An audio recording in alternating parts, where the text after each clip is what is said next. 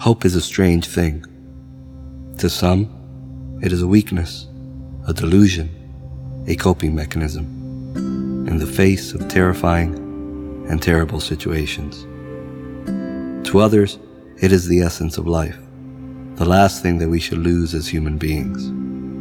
I believe we should be of the latter opinion. While it is true that baseless hope can lead to pain, especially when that hope is shattered, it is better to retain hope in one's life than to be hopeless throughout it.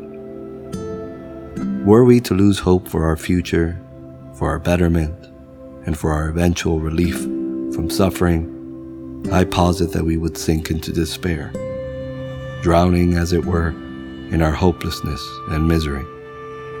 Hope is not just merely wishful thinking, it is the energy that pushes us forward, striving for that which we have yet to receive or obtain. Every day should be faced with renewed hope, and even if that hope is denied in the end, we will have found that our lives are better for it.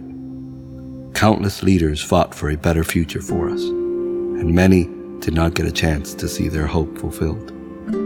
Yet it was that hope that helped them make a mark for good in the world.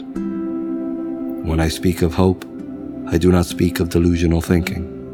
I am speaking of a completely rational thought process, one that ends upon the idea that we can't give up on the lofty goals, the dreams, and the passions that we may possess. It is an engine that spurs us forward in hopeful action. Life is not hopeless. Rather, we face the obstacles thrown our way using hope as a pull to vault us over to whatever comes next. Isaiah chapter 40, verse 31. But those who hope in the Lord will renew their strength. They will soar on wings like eagles. They will run and not grow weary. They will walk and not be faint. Thanks for listening. This has been More Than Sparrows. Music is by Blue Dot Sessions Sound design and mastering are by Luis Cancion.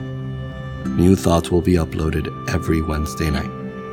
May God's wisdom guide us always.